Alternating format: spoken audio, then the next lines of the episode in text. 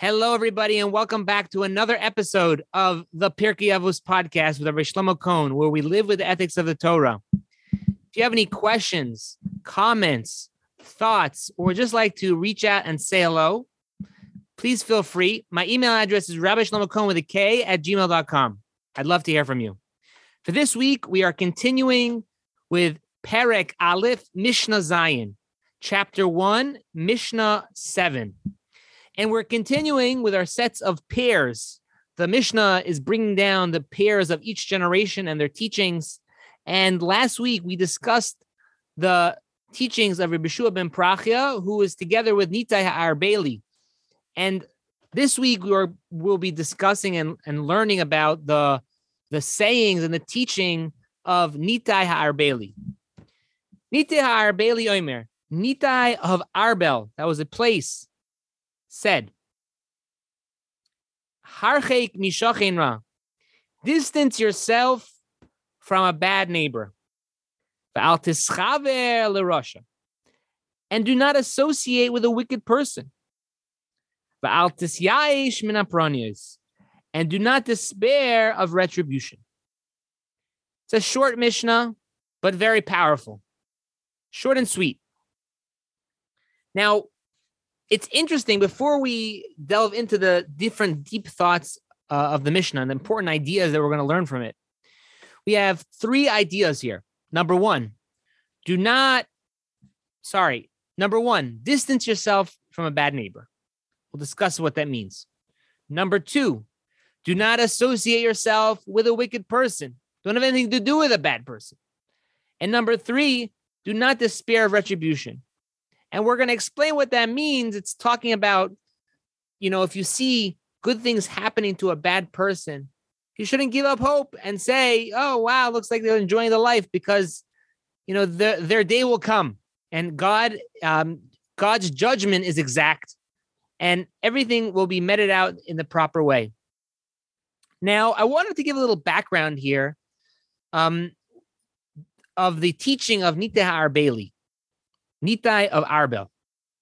And I saw brought down from Reuven Feinstein, Shlita, that the Mishnah and Nitai Arbeli lived in a very specific time, and that had a, a big to do with the teaching that was common to be for him to be said to his students and to the people of his generation.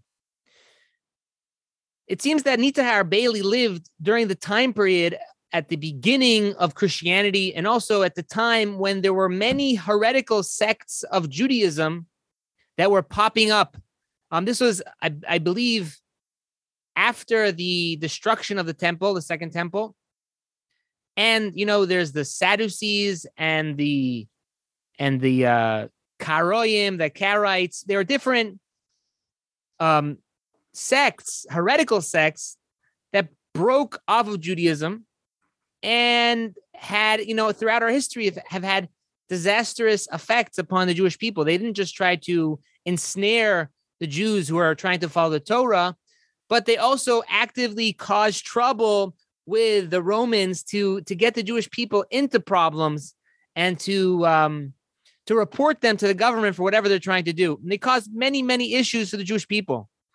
Actually known that after the destruction of the of the temple, many there were there were certain um takanos, certain um, rulings that were enacted to prevent the Jewish people from being swayed and being infiltrated by these heretics.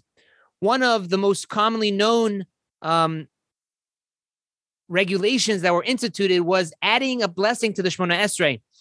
Shemona Esrei, the Amidah prayer, literally in Shmona Esrei means literally 18 blessings. But if you count up our Shmona Esrei, our Amidah, you'll see that there's really 19 blessings. So how do we reconcile this? If something's called the 18 blessings, why is it 19 blessings?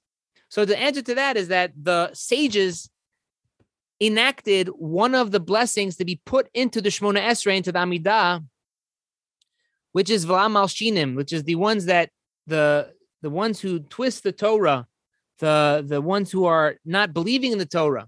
And it says that the people who are the Vamalshinim, the people who are um, the heretics they should be uh, they should not have hope. They should. It sort of is a curse on the heretics, and the and the the reason why it was enacted was because the a, like like I mentioned before, these these sects they looked exactly like a regular Jewish person. They looked like Jewish people. They were Jews, and they didn't. There was really not much much distinction between a a at least outwardly between a God fearing Torah Jew and this heretic who also looked like a God fearing Torah Jew. And in order to prevent them to show the difference between the people who are truly believers in Hashem and, and the Torah and the whole Torah, the written Torah, oral Torah, the sages enacted that in the Shemona Esrei and Amida, we should have a prayer which curses the ones who try to change the Torah. So therefore, if somebody would get up to to pray for the congregation, as was common, people, one person would pray for the congregation and and fulfill the obligation of everyone who would listen.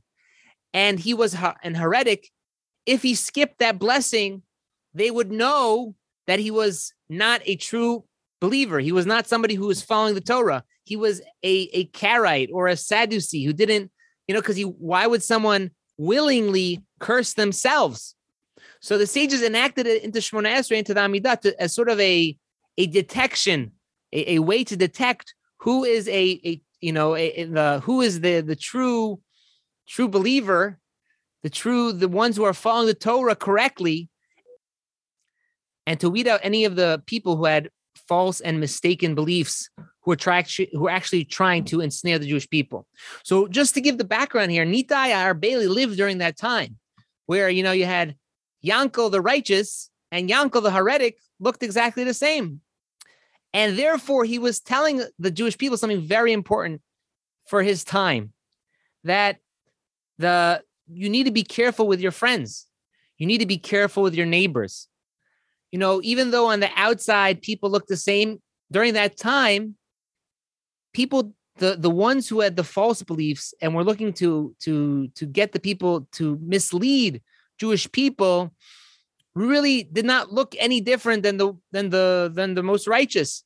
So therefore, Nitai Arbeli was giving instruction that was very appropriate for his time, and it is still appropriate for us maybe albeit in a little bit of a different way. Now, the first idea in this Mishnah is harchek mishachin ra. Distance yourself from a bad neighbor. Now,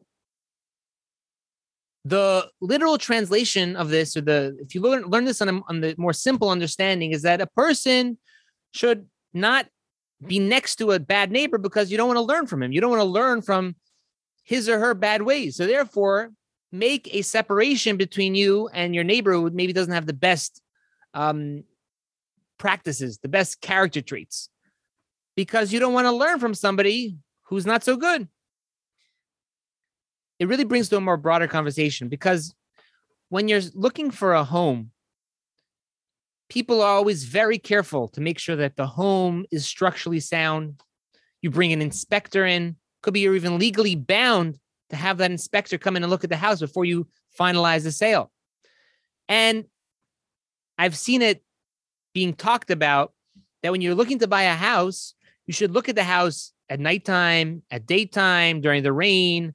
You know, look up police reports in your neighborhood, the crime. People are very, they want to know how safe is a neighborhood. And safety is a big concern, rightfully so, for people when they're looking to choose a house, a neighborhood a, a area to live.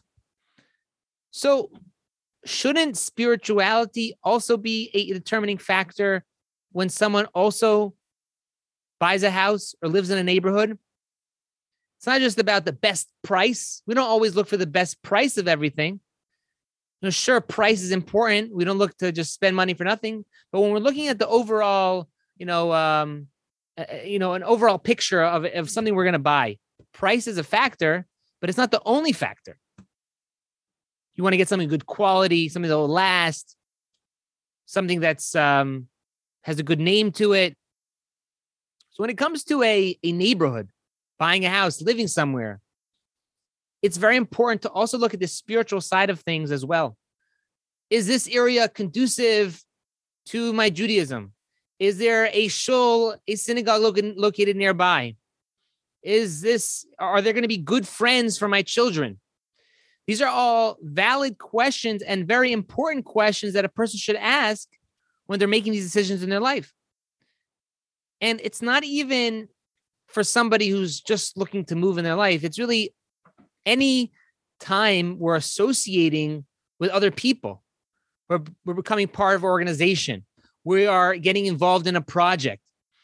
We can't just look at the the you know the the factors of you know is this making me money is not making me money is that you have to look at the whole picture if are there spiritual risks to the things that we're going to do and that's really a, a situation that any person no matter their stage in life can find themselves in because if we're deciding to associate ourselves with people with organizations with individuals who are not, not necessarily the highest caliber so then we want to assess the situation to the best way possible and make the best decision.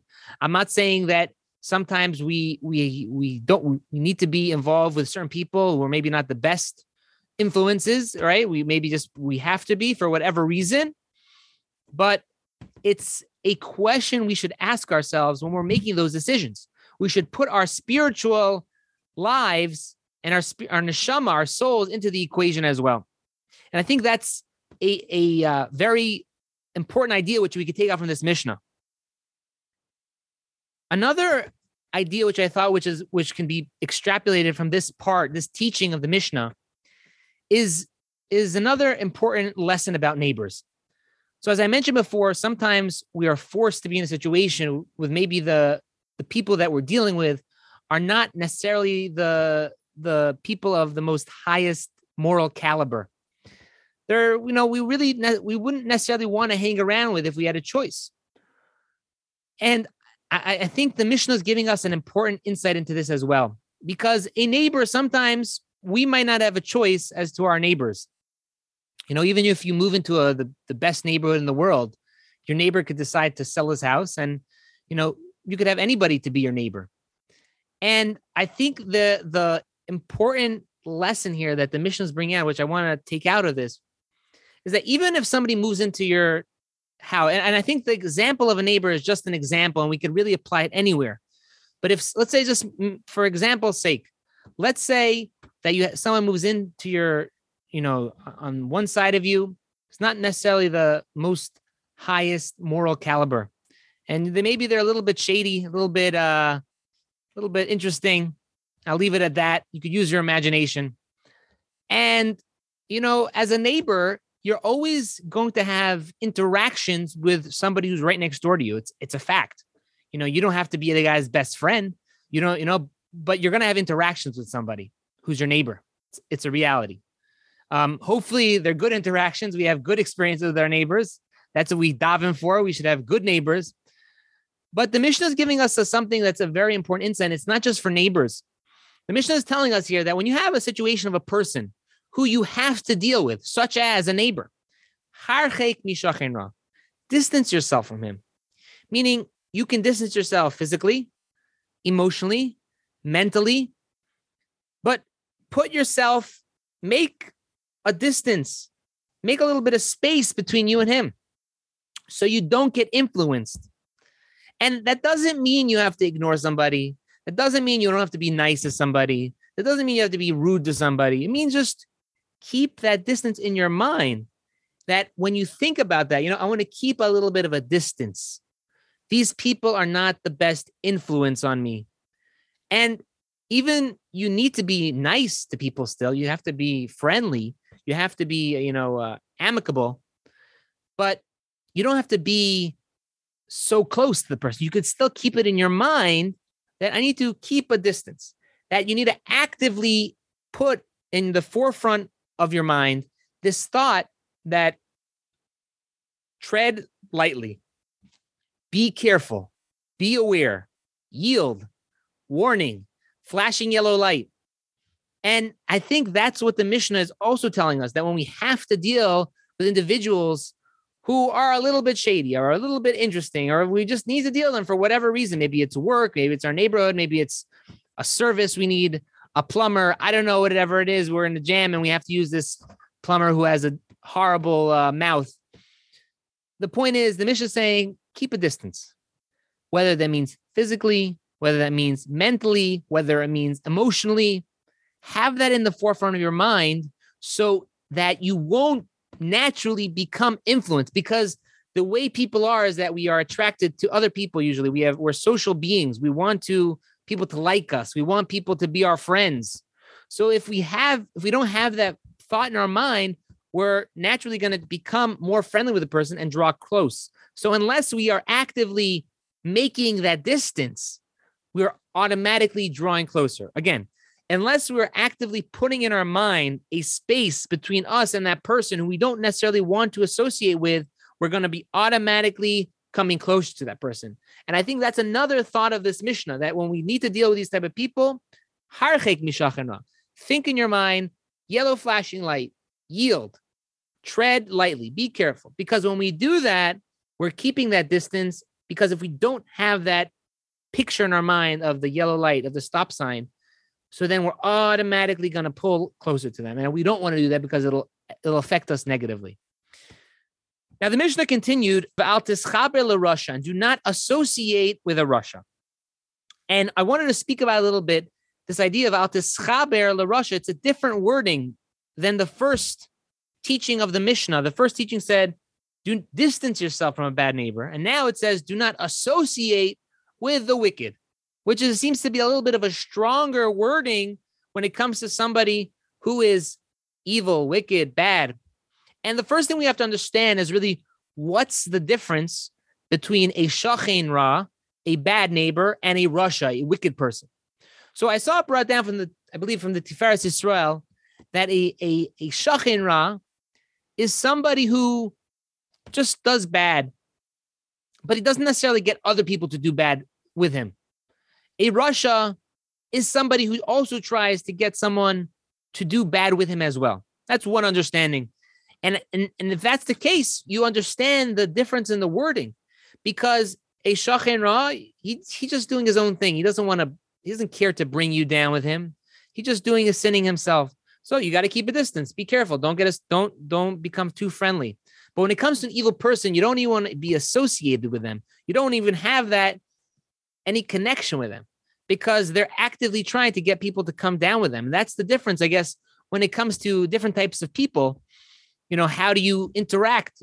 You know, at a certain point, at, at what point do you say that, okay, this person I really cannot have anything to do with? He's just bad.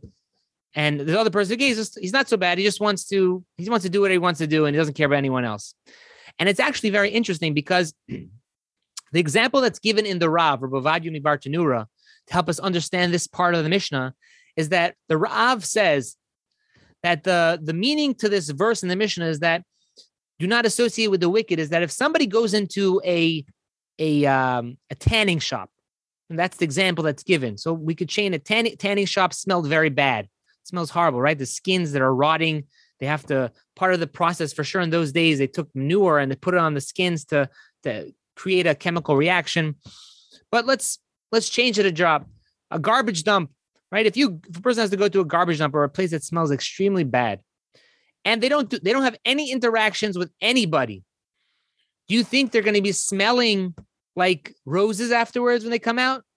No, they're going to be smell bad as well. They're going to come even if they didn't interact with anybody, they didn't touch any of the the skins, they didn't touch any of the garbage.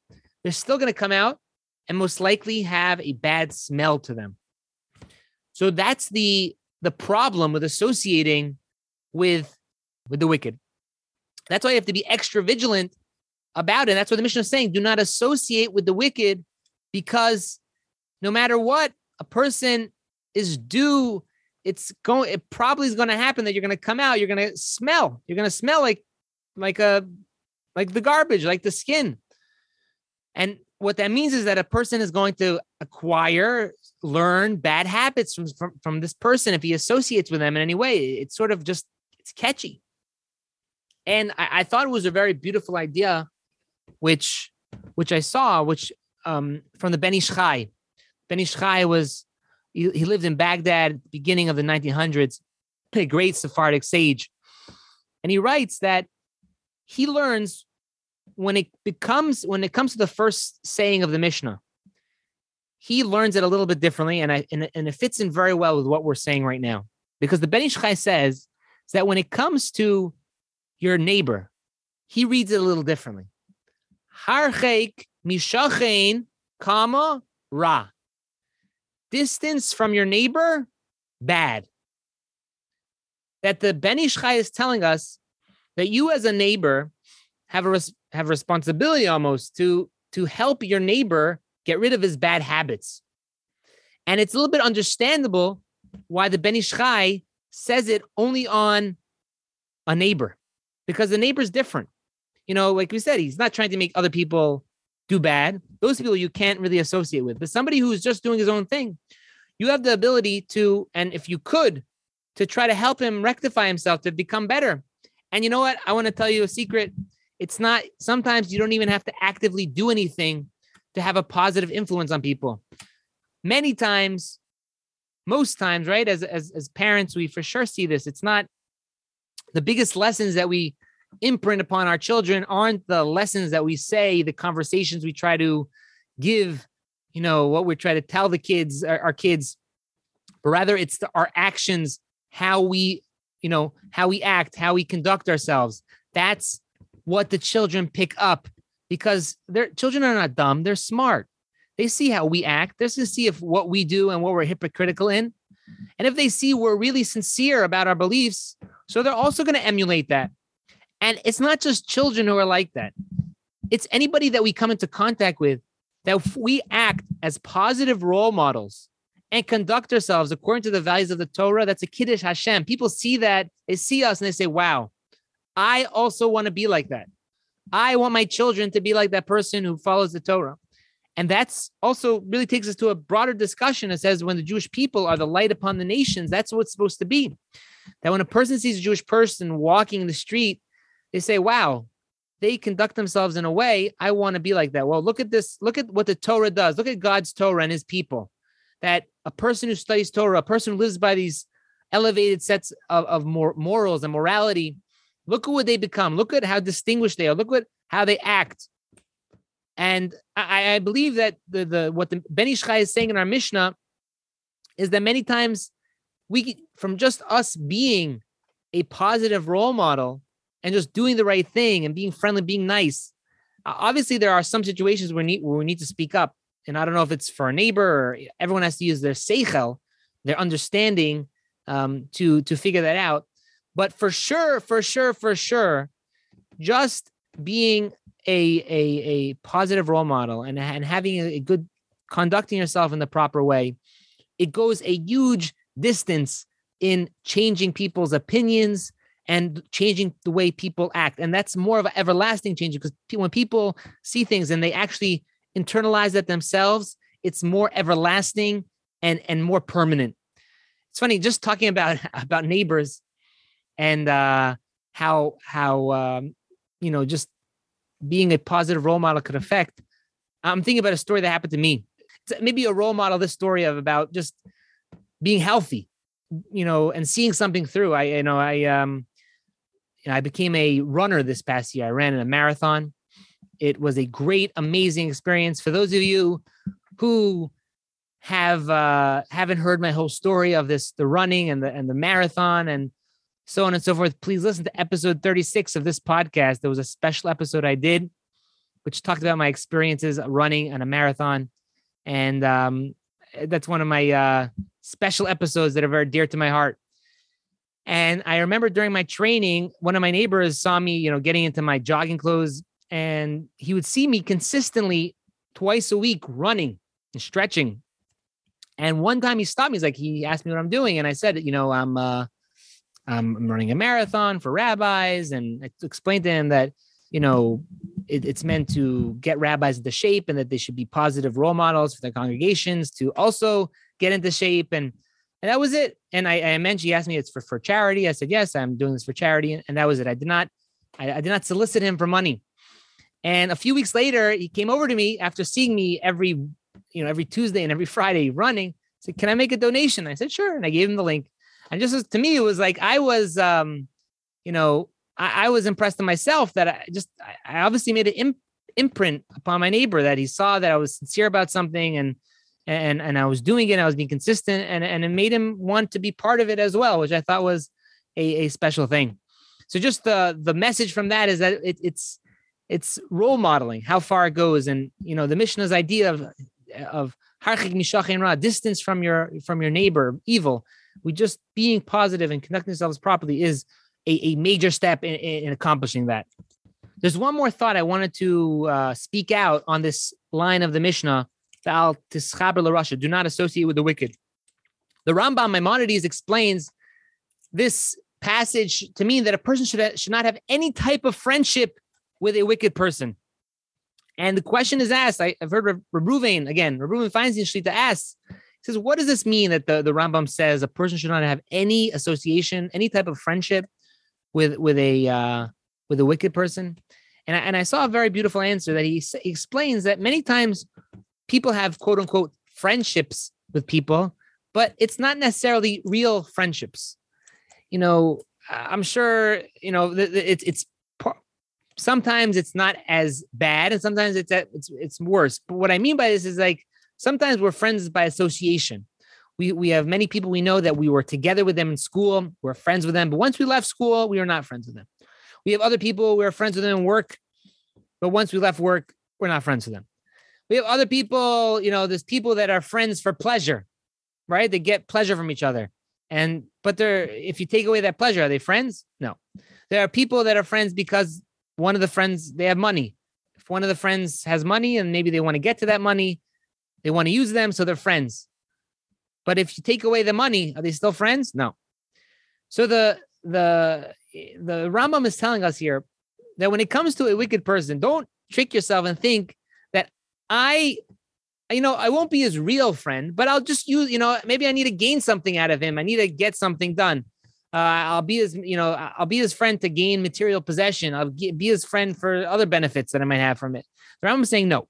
When it comes to a truly wicked person, do not befriend him at all for anything because you do not want to be associated with a wicked person. Because, like as I mentioned before, it's like being in the garbage dump, being in the tanner shop, where if even just just associating yourselves with them, not even being directly involved and, and being attached is going to have an effect on you.